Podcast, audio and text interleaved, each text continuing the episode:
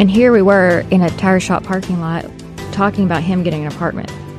It's hard to talk about, even right now. We were in such a bad place, and I was in such a bad place. Um, just walking through a really, both of us felt completely alone.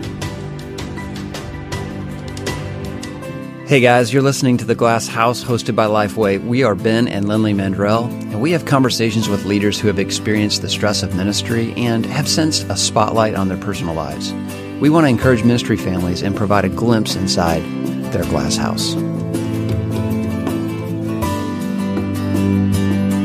Hey, everybody, welcome to the Glass House. I'm Angie Elkins, producer of the show, and I'm here with Ben and Lynley Mandrell, and I'm excited for them to share their story with you. So, Ben, tell us a little bit about why you decided to start a podcast and all about the Glass House. What's your hope? Lynley and I were walking one day and we were talking about how many pastors we knew and their wives that were struggling. And on the surface, everything looked great, but underneath there were issues. And Lynley just made the statement. She's like, you know, we live in this glass house in ministry. And it just it struck both of us that there's a lot of folks out there in the front lines of ministry that they feel like they're in a vulnerable spot because they're suffering, they're struggling, they're wounded, they're broken, and yet they can't be fully transparent about that because what if somebody finds out? So we thought, what would it be like to start hosting some conversations where we could normalize the journey and maybe give some people some hope that they're not alone in whatever struggle they're walking through. Yeah, that's good. This conversation will not be typical of the Glass House. In fact, moving forward, you guys are doing the interviewing uh, with some couples that you know and have met, or maybe not even met yet, who've dealt with issues in uh, ministry. So, Lynley, what are your hopes for this? What are you hoping that people will hear as they listen to you? Yeah, I think my hopes in it is that I have a real heart for the underrepresented. And I think our culture these days with social media, what they do is focus on what people are really successful at. And, you know, I think we all have this insecurity because everyone is either really talented in designing or the way they dress or all these things. And so for me, I mean, in my heart to represent the underrepresented, what about the people who are struggling with fear and loneliness and shame and guilt and all these emotions that God gives us? But we're told, you know, well, you shouldn't feel that way. You know, look, there's that's not right. You know, don't live, you can't trust your feelings and your emotions. You know, that's just what we're told. So for me, the hope in this podcast is just that those people who are struggling with some of these emotions would feel like, oh, I'm being represented in one of these podcasts. That's good. I um I love your willingness to be transparent because I think when uh, other pastors hear you and, and other pastors' wives hear mm-hmm. what you've been through, and that you're willing to say, Hey, I've been there mm-hmm. and um, I know you're there too. I think people are really going to be ministered to through this. So yeah. I'd kind of like to start with where it started and then we'll end up with how it's going. Sure. Right. Okay. So tell me kind of about how you guys met and fell in love. Are you wanting me to tell the story? Sure. Go ahead. We met at Kanakuk camps. We were on summer staff together. I was there because I had a fun personality. She was there because she was athletic she was teaching tennis mm-hmm. and uh, was doing a great job with that, and I was in charge of the skits. And uh, we met and fell in love, and a year later, to the, to the day, to the day we were married. That's great. Did you know you were going to be a pastor, Ben, when you guys got married? Definitely snuck that in the back he door. He didn't know that. I, I, didn't. I didn't fully understand it myself. I knew that I loved the Bible, that I loved teaching scripture, and I had a feeling that I would do something in ministry, but uh, Lynley thought maybe she was marrying a school teacher, or she thought she was marrying uh, maybe a campus ministry director on campus, discipling college students. But the thought of being a pastor of a local church was the farthest thing from my mind, and definitely from yours. Well, not completely. I wasn't surprised because when we were at Kanakuk, he would lead what they called counselor chapel. And so we could get up before the kids and go hear someone speak. And he would do that. And it was in those moments that I was attracted to him. We are polar opposites in sure. so many ways. And like all marriages, those are the things that attract you in the beginning. But then when the honeymoon wears off, those are the issues you have to manage and work through. And uh, we we've been very open about that, and we hope it's helpful to people to understand that marriage does take work, it takes sacrifice, and it takes uh, an intentional investment. How did you learn of, or when did you feel the call, I guess, to be a senior pastor? Like, when did you know, oh, this is, this is what's happening? When we first got married, I was serving part time in a local church and I was asked to take on the Sunday night service. The pastor had gotten weary of that service and I think he was looking for a young guy to take it on. And I was learning how to be a preacher at seminary and knew that I wanted to communicate truth in some way, but wasn't sure where. Well, as I took over that Sunday night service, it was one of those moments in your life where fire just started to fall from heaven, and that service began as a little scattering of people to something that began to grow larger and larger and larger. And it was clearly meeting a huge need in the life of the church. And for the first time, I thought, oh my goodness, I am a preacher. And Lynley saw that, celebrated that, and encouraged me to pursue it. And that's when we knew we were likely headed towards some kind of public ministry. Right. Embraced ourselves for it. How'd you feel about that, Lynley, when you're like, oh, pastor's wife? I was completely naive to it. I mean, I didn't know. And so most people in pastoring have a story of they started in a little tiny church and um, kind of worked their way up. And I don't mean that in a in a tacky way, like worked their way up, but just you know, they the church grew a little You bit. You kind of grow with the church as you grow older. We were thrown into it. Yes. So we were, I was 25 and he was 29 when they approached him about doing this. I had just had, I had one, we had two children that were babies, and then we had two children in the next literally 12 months. And so honestly, I was so busy with the kids that I just didn't even have any category for what that meant. And I actually think that probably saved me because I didn't have fear because I didn't know what, what, what was going to happen. And, but honestly, that church was so good to us. I mean, really, really good to us and helped us a ton. Lots of sweet relationships came out of that church. So it was good. Is that Englewood? Englewood in Jackson, Tennessee. Yeah. So you started there as college minister. I did. And then became the senior pastor. Yes, and I was first the Sunday night preacher, which I say was still the best job I've ever had because you could speak boldly without ever having to make a bold decision. Mm-hmm. And so I was just a teacher, and I wasn't responsible for anything. The buck didn't stop with me. But then when they asked me to transition into the senior pastor role, that's when we really began to feel the pressure of pastoral ministry, the spotlight, the glass house.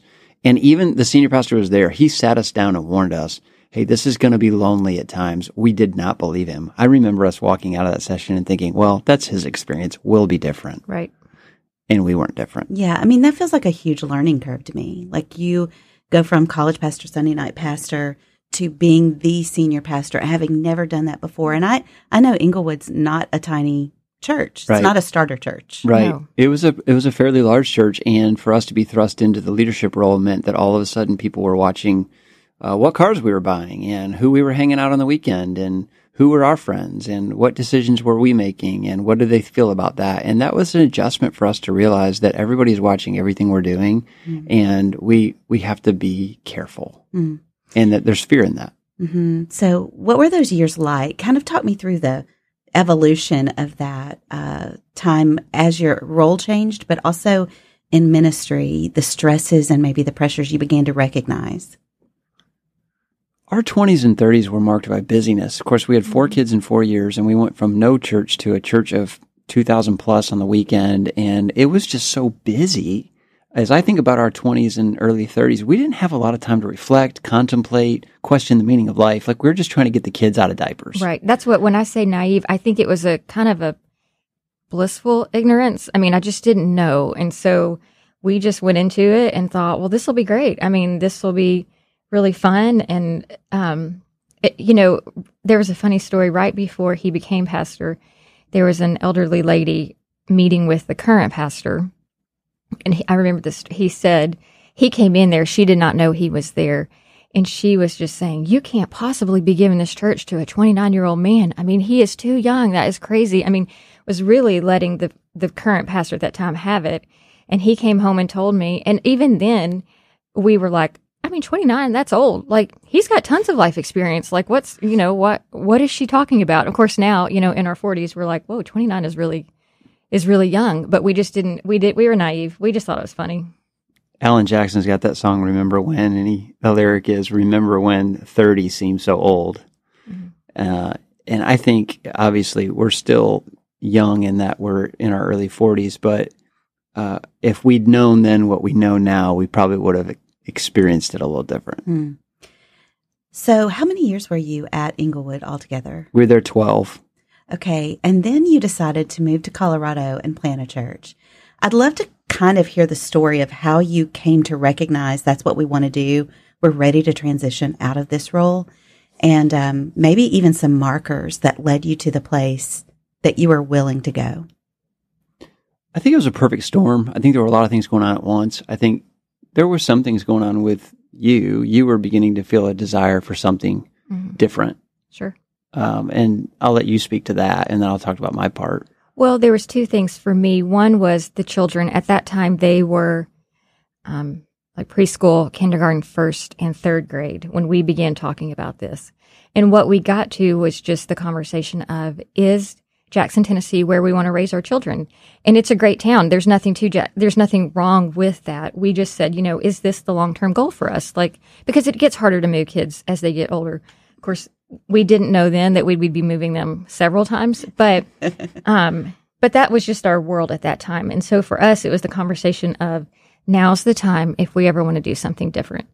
And then also the To thing- start something together was alluring to us. Yes. And the reason starting something together is that because in our in an established church, it is hard for the pastor's wife to come in and find her place. I found that with a lot of pastors' wives I've met. And there are expectations and there are different expectations at every church. And so there's no you can't make a blanket statement that at every church the pastor's wife has to do blank. It's really hard, I think, for a new pastor's wife to break in when there's already people who do that here. Mhm. So whatever she has a passion for, there's probably already somebody at the church that does that there.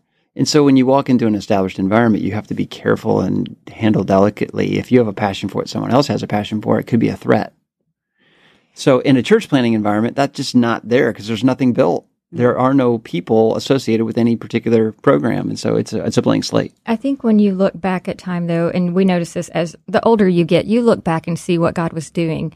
So even in that time, there was a lady who was the preschool director at Englewood, and she became one of my closest friends. And so I would stay with her on Sunday mornings and kind of shadow what she was doing, and then also help check in kids and all that stuff. Well, I had no idea that being a director of kids ministry was down the road for me at in Colorado. I mean, we didn't move to Colorado thinking that would be my role, but it's just interesting how God was really using that time to train me as in how to respond to parents when they have questions, how to do things within a kids ministry um, in, a in a really godly way.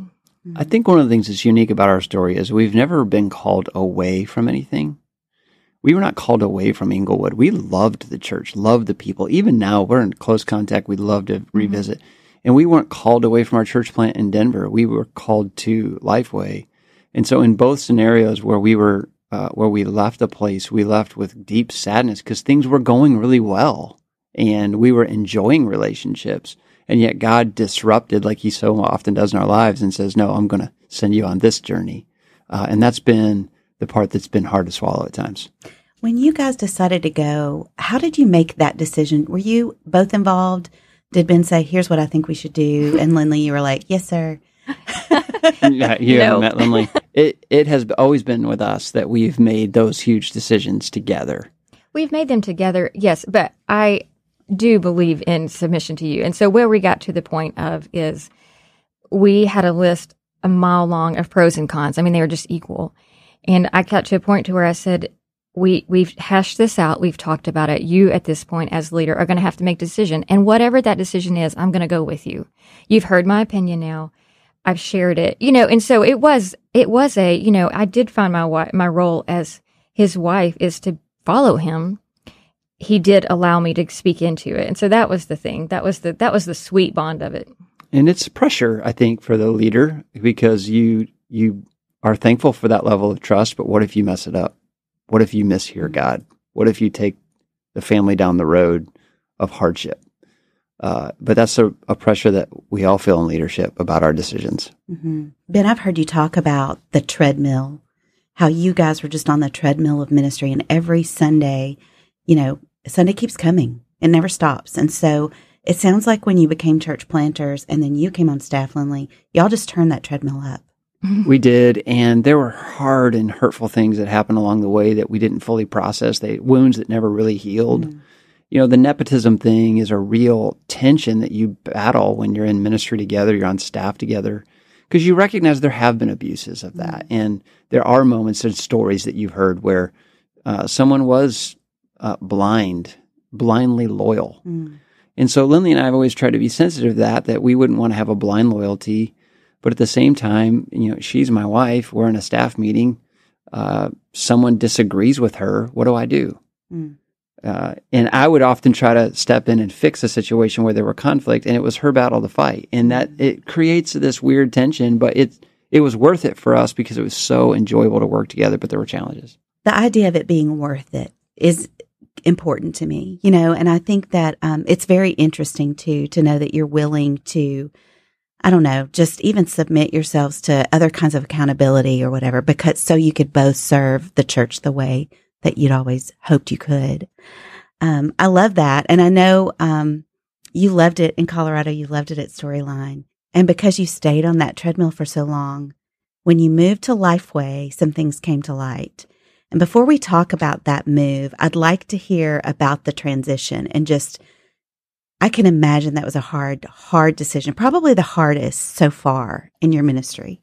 I think what was really hard for me, you know, in talking about we have always been called to something and not away. And so when we were processing this call to Lifeway, um, you know, we, I remember this night we were on vacation because we were celebrating some good things that had happened at Storyline. And we were processing this, and I instantly felt like I'm kind of in a lose lose situation because there are very few times when a man like Ben would get this opportunity to come serve in this capacity at Lifeway. And so, what an honor. That's a really great thing. So, if I say no, every hard thing that happens at Storyline from here on out, he could be resentful to me for that because he had this chance and he, you know, wasn't able to take it because I held him back. Um, but if we left, it mean meant giving up all that we loved at that time. And so, you know, it just was really hard because I just, you know, I just had to trust God because I didn't understand it. I mean, you know, it was one of those, I don't understand why you're taking this away. I do now. I mean, I understand more now. Um, but I just, at the time, was really, really in shock and moved here in shock. Like, it took me months and months. But he moved here and jumped full speed ahead Mhm. just immediately. Yeah. What was your reaction, Ben, when you guys, when you knew you were coming to life? What Were you excited? There was excitement, you know, a new assignment, a new team, a new task. Mm-hmm. Uh, and at the same time, like a deep level of grief about I, I still love all these people at Storyline. I'm not ready to leave, but at the same time, feeling like God has called us to a new task. So it's such a it was a bittersweet thing for me. But Wasn't As- at that time. It was you didn't grieve it was that it until was about more a year exciting later. at Yes. first for me because I immediately began to feel the pressure of leading Lifeway through what I knew was going to be a very difficult season of transformation. And you know, we had already done the church planting thing, so you know, you don't do church planting because the statistics are encouraging. Most church plants don't make it. So we went in knowing this was going to be hard. So I thought, okay, this will be another hard thing. We'll grow together. We'll learn a lot from it. But I did I was not prepared for the toll it would take on our relationship because it's so radically different leading a corporate structure than it is leading leading a local church. So tell me about that adjustment. You got here, uh, hit the ground running, right? And um, you weren't on the Sunday to Sunday treadmill. You were on a different kind of treadmill. But because you didn't have Sunday coming every week, I've heard you guys say we stopped and we saw some things we hadn't seen before.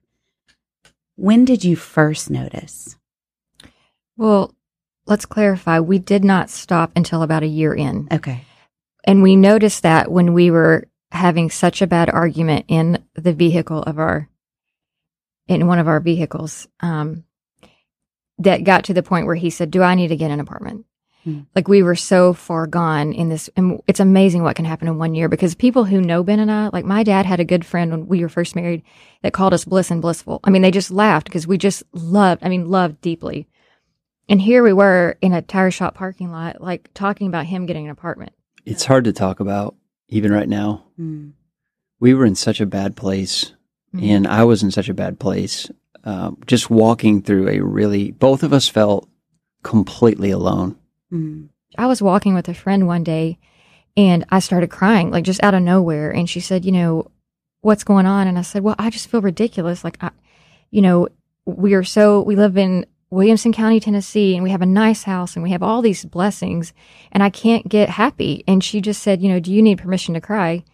And no one had ever said that to me. And this was after such a year of grief that I just broke down like on the sidewalk of this sunset middle school. Mm. And and she said, "Hey, I have a counselor that you that I've been seeing with my husband, and I, I really think you should you guys should see him." Mm. And so, so I came home and told him about that, and he said, "I don't think we're there yet." I said, "Well, okay. Well, then fast forward to the apartment comments, and so then we said, okay, we've got to call this guy and Mm. and and move forward." Yeah, I think I was in denial. Right. You know, I would call it a bad day or we're just having a bad week and it was a bad You're year. Were you resistant to counseling? At all? Absolutely. Absolutely. Because I just thought, you know, we can figure this out. Yeah. you We've know. always figured out we're, we're, we're, be good fine. communicators. You know, we know the Bible. We'll figure this out. We couldn't figure it out. Mm. We needed help. And it wasn't until we started seeing a counselor, I think even for several months, Mhm. that we started to peel back the layer and see a lot of the wounds and the hurts that I'm sure people at Storyline saw. Oh yeah. Mm. Uh, even staff members that we worked with, I'm sure they saw t- some of the tension that was underlying in our marriage, but we never really put it all out on the table, like, and had to look at it and say, Mm. okay, let's now start dealing with this Mm. stuff. And none of it, if we said out loud, would be earth shaking, earth shaking to you. Like there hasn't been any, but any adultery or anything like that. It's just little resentments Mm. over the years that have stacked up that caused us to slowly begin to drift apart to the point where we were so far apart that one day that it really did feel like an act of grace. Should we just like separate for a little while and get our heads back? Because we were hurting each other so much and so often that neither one of us wanted to continue to do that. And that was really out of love for one another. Mhm. Yeah.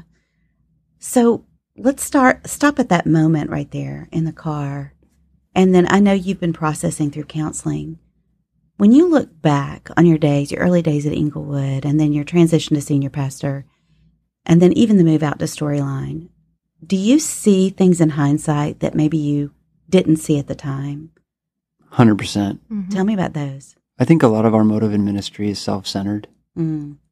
I think over the years, the affirmation and approval that I have received from being a pastor has met a deep need that I haven't gotten from my own family. Mm. Uh, part of my story is my family uh, ha- has been very disconnected for a very long time, and if they're listening, they would agree to that. And it's caused me to feel a little orphaned as a person. Just I don't have a home, I don't have a family that I deeply connect with. So the church has always been that. Mm. Well, you take the church away, and the the weekly praise from being an effective communicator, and all of a sudden, what's left of me? What am I good for? There was a short, a quick story when we were at Englewood. The church moved into a new office space, and this older lady came up to him and said, "This is incredible. I bet your mother is so proud." Mm. Well, he came home and just wept because he he was not able to say to that lady, "I don't think my mother even knows this is happening." Mm. You know, and I, and so, but what that did was deepen this need for affirmation Mm. you know, if I can keep people like this affirming me, then it makes me feel good on the inside. It was almost as long as the Lord kept me in the pulpit and the pastorate, I was not going to deal with the fact that my identity was not rooted in Christ. It was in performance and role. And so it was all to me, I think, a perfect storm that God had ordained for me to begin to ask some of those deeper questions of what is the emotional bedrock of my life. Mm. Right. Mm. So you guys go into counseling, and I know I've heard you say, Ben, the first few weeks were just you were like, yeah, whatever, we got this. How do I how do I fix this? Well, I, I Actually, came let's go saying, ahead and tell what you were really thinking. There's Well, a layer I've- below that. I that. confess this now, but I, I was 100% convinced that we were going because Lynley had gone crazy. oh, really? I mean, I Yeah, really, like, in you really sincerity, I thought she's kind of lost her mind, and she needs someone besides me to tell her that. Mm, And then a couple of sessions in, I realized that the counselor was really focusing a lot on me mm. and asking me a lot of questions. which was really fun for me. And we were still really unhealthy. And I was like, it's amazing how much he's talking to you. You know, gosh, this is interesting. And that's that blind spot that you don't see in your own self is that I was, I was, um, not being honest, and Lynley was being very honest, and he appreciated her level of honesty and was concerned about my level of He, superficiality. he could see through it. yes. he would say because he says it to us a lot like i'm not connecting with you. Like i don't understand. You're you're talking all in your head and none of your heart um, which is that really hard balance that we know in the christian life of head and heart. But we had learned at storyline all the right answers. Like all the right answers all the things you should do how a service should flow how a kids ministry program should happen all these things like we had it really and we were really pretty self-righteous about it and we never really gave the lord room to work in our hearts and so we came here and we had to deprogram ourselves from having the really the great answers, but and just having to rely on the Lord. I remember the first time he said, Ben, I, I feel lonely with you right now. Mm. No one had ever said that to me before. And I was like, well, what do you mean? He said, I just don't feel like I'm getting the real you. And I realized that Lynley was being very vulnerable. Uh, we, we've learned that vulnerability is when you give someone information they could use to hurt you. Mm. And Lynley was giving a lot of information that I could use to hurt her, but I was using scripture and pat answers and, you know, God's going to get the glory through all this kind of preacher talk instead of just being completely honest about the fact that I wasn't well. I wasn't doing well. I was struggling. And he, I think, really began to press me to be honest about how I was feeling. Mm-hmm. And that, that's really a big reason around the motivation for even this podcast is it took somebody really penetrating me with some difficult questions before I was willing to deal with myself. And I just wonder how many of me there are out there in pastoral ministry that are too busy ministering everybody else's problems, their struggles, their wounds, their hurts, and they've never really dealt with the brokenness of their own story mm-hmm. and their own stuff. Well, I I don't want Ben to take all the blame here. I mean, you know, I said we're laughing about him saying I had gone a little bit crazy, but I had. Let's be clear: the counselor did work with me a, a lot, mm-hmm. and I've had to work through my own struggles and my own pride issues and things like that. So. I don't. I don't want the listener here to think that this was all Ben and and I was great. It, it was a. It was a both and.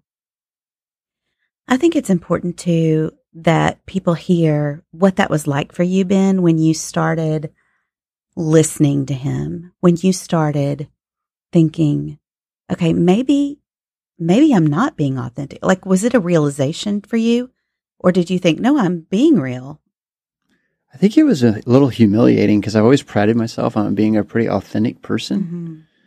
And I realized in those sessions that I I can figure out how to make this sound nice when I'm just really resentful Mm. or really angry or really hurt. And these emotions have taken me hostage. Mm. And until I kind of stop and tend to my own soul, uh, I can't really move forward with God. And there were some counseling sessions that were very powerful for me, um, recognizing that I'm a broken person that has some stuff in my own heart that needs to be the Holy Holy Spirit's got to get in there Mm. and free me from some of that stuff. And so I am thankful. I really am and truly thankful that I married a challenging wife. She she loves to challenge me. and I don't always like to receive the challenge, but Lynley is one of those people that she's not she loves me too much to let me uh, believe lies and stay in that sense of loneliness. She's going to push on me on that. Lynley, he just mentioned some key emotions that you guys were being, uh, I don't know, just talking through in counseling. Tell me a little bit about just the discovery of, wait, these emotions are Mhm. something we've not been processing. Right. So the counselor has a list of eight emotions that we really, you know, are God given emotions and the healthy side of it and the impaired side of it. And so the very first counseling session, um, I said, I'm, I'm just frustrated. And he said, well, that's Christian language for angry. You're angry and you need to process what anger means. And anger in a healthy form is passion. And so those are those activist personalities that just have passion for something, but angry in an unhealthy is rage.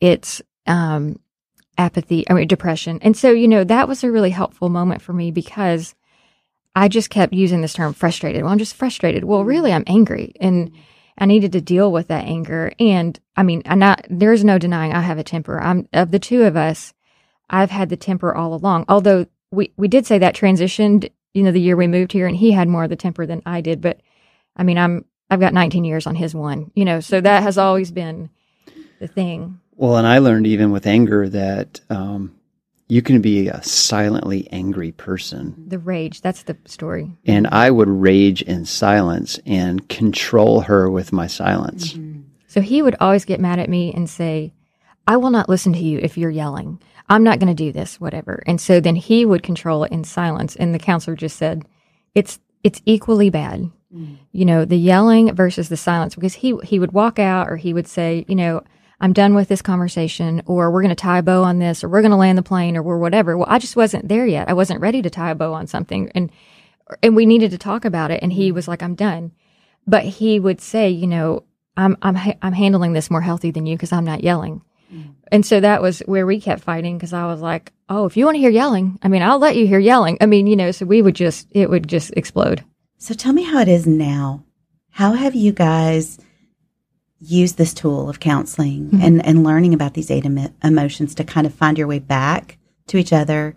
And what kind of healthy improvements are you seeing? First of all, I think we would say that the calling to Lifeway has been one of the best things that ever happened to us.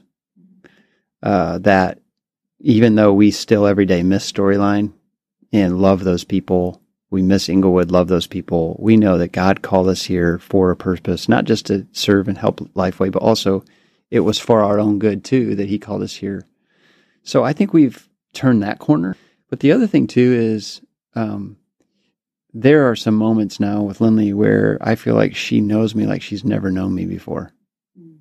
She would say things to me when we were in ministry that were true, like, Ben, it really bothers me that you can stand up in front of a thousand people and share a very personal story of something you're walking through, and I have never heard it before. I'm the one that loves you the most, and why would you not share that with me before you shared it with a room full of strangers? And I realized, I've realized now that um, I've always controlled the level of exposure that Lynley has to my heart because I'm afraid for her to know how I'm really feeling. And that's been a bit of an obstacle in our intimacy, and we're having to now deal with that. Well, I would say to him, I need, I need to have something of you that other people don't know. You know, that's why we're married. And so, you know, eh, for a while when we first got married, he was in a phase he would tell everyone he loves them, be like, love you, bro, you know, kind of thing. And I just said, you can't love everybody. It doesn't mean anything to me when you say I love you, because he would say I love you to me. And I was like, well, okay, you say it to everybody.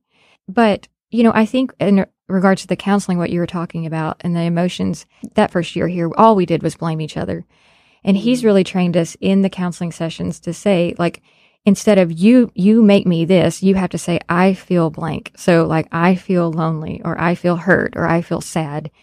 And then he has to say, what can I do in your sadness? Mm. And so it sounds really Basic. Yes. Well, and also boring. Like that's that's silly, you know. But it really does help because I would say, "Well, I feel sad for you." And he would say, "You can't feel sad for someone else. Like sadness is a personal thing." And so, why are you sad? You know. And so that's been really good for us because we had gotten into this place of not being in control of our emotions, but in control of his. I mean, the other person's. And so he would say to me too, why are you so angry? And I was like, I'm not angry. I'm hurt. You have the wrong emotion. We have to understand those first.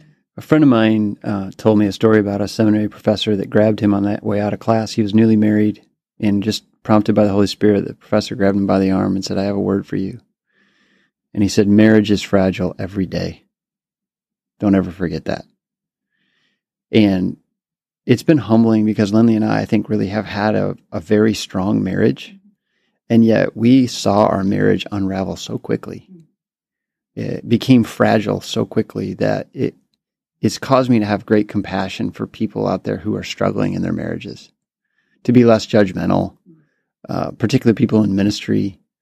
Uh, it sometimes we have to care for our own selves before we can care for others, and our marriage has just required an enormous amount of care.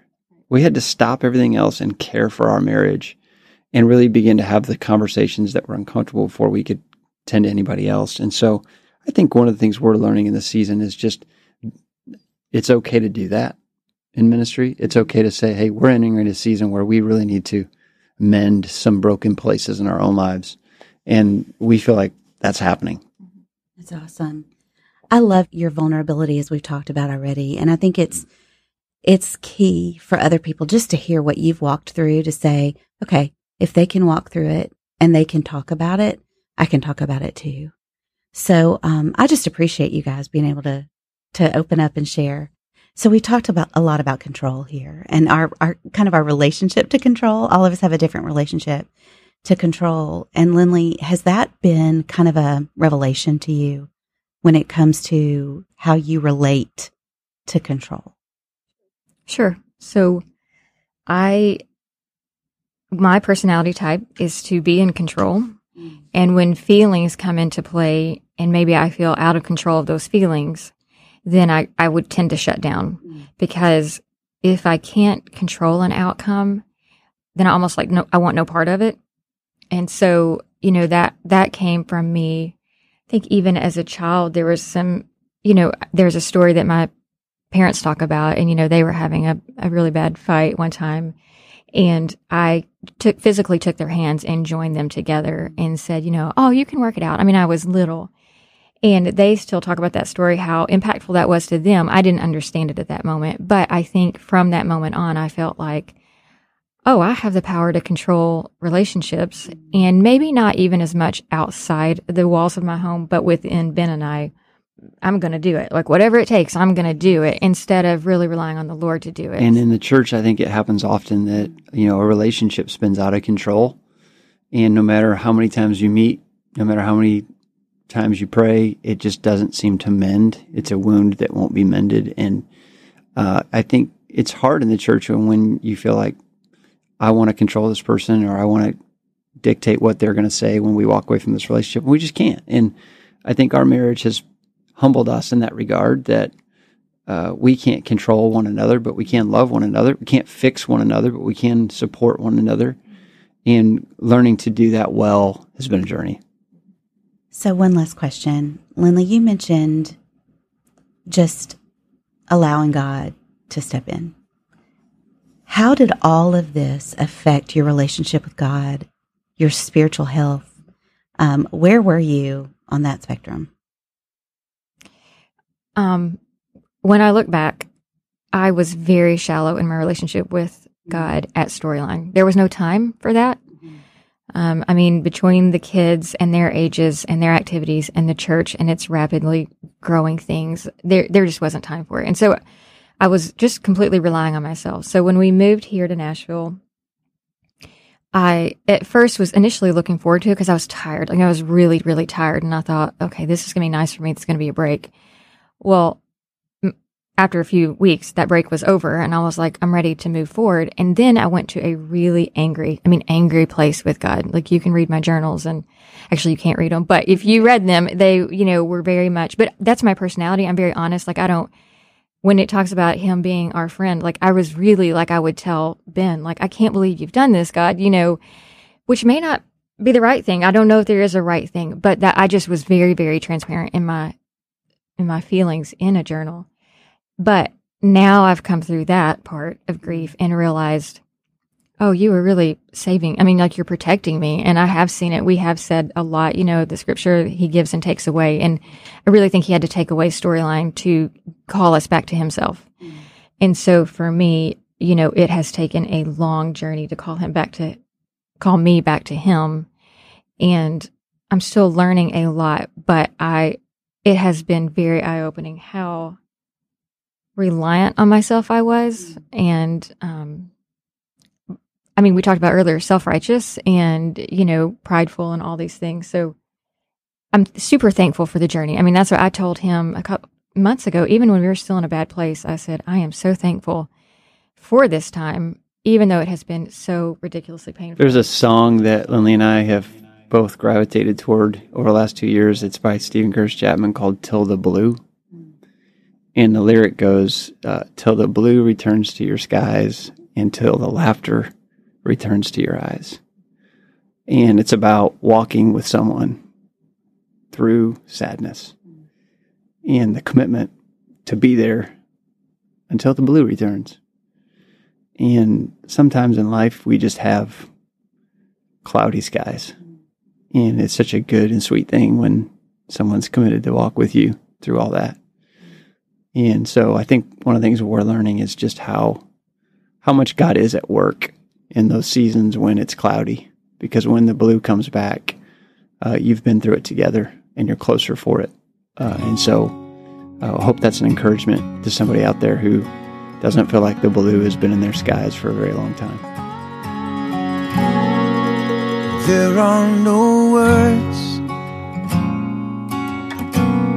no answers for questions like these, and even the right ones wouldn't change anything or fix anything.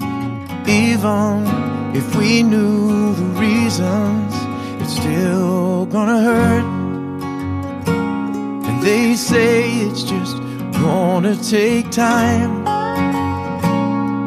But right now, there's just too much time and no way to find the secret speed up the changing of seasons until the blue returns to your sky, until the laughter returns to your eyes. I'll be here to cry with you, and right here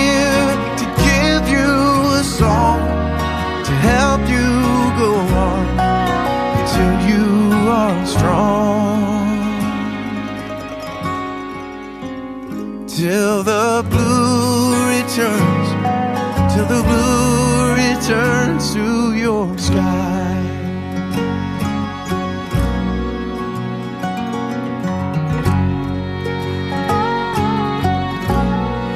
So here are my hands. They're not able to put back the pieces you've lost or push back the rivers of sadness you cross. I'm sorry they're not, but here they are, reaching out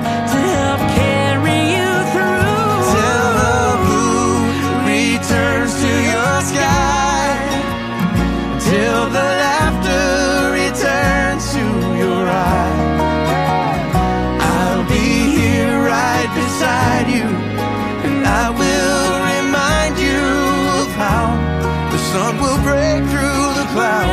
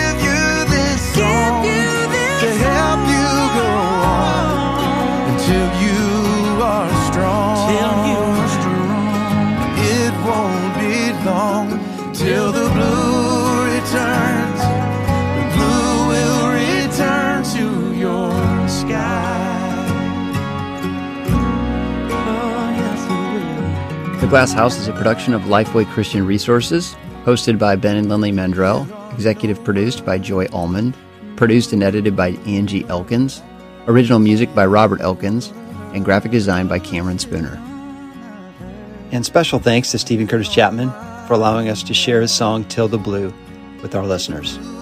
Thanks for listening to The Glass House, where we hope to shed light on the dark places of ministry, one conversation at a time.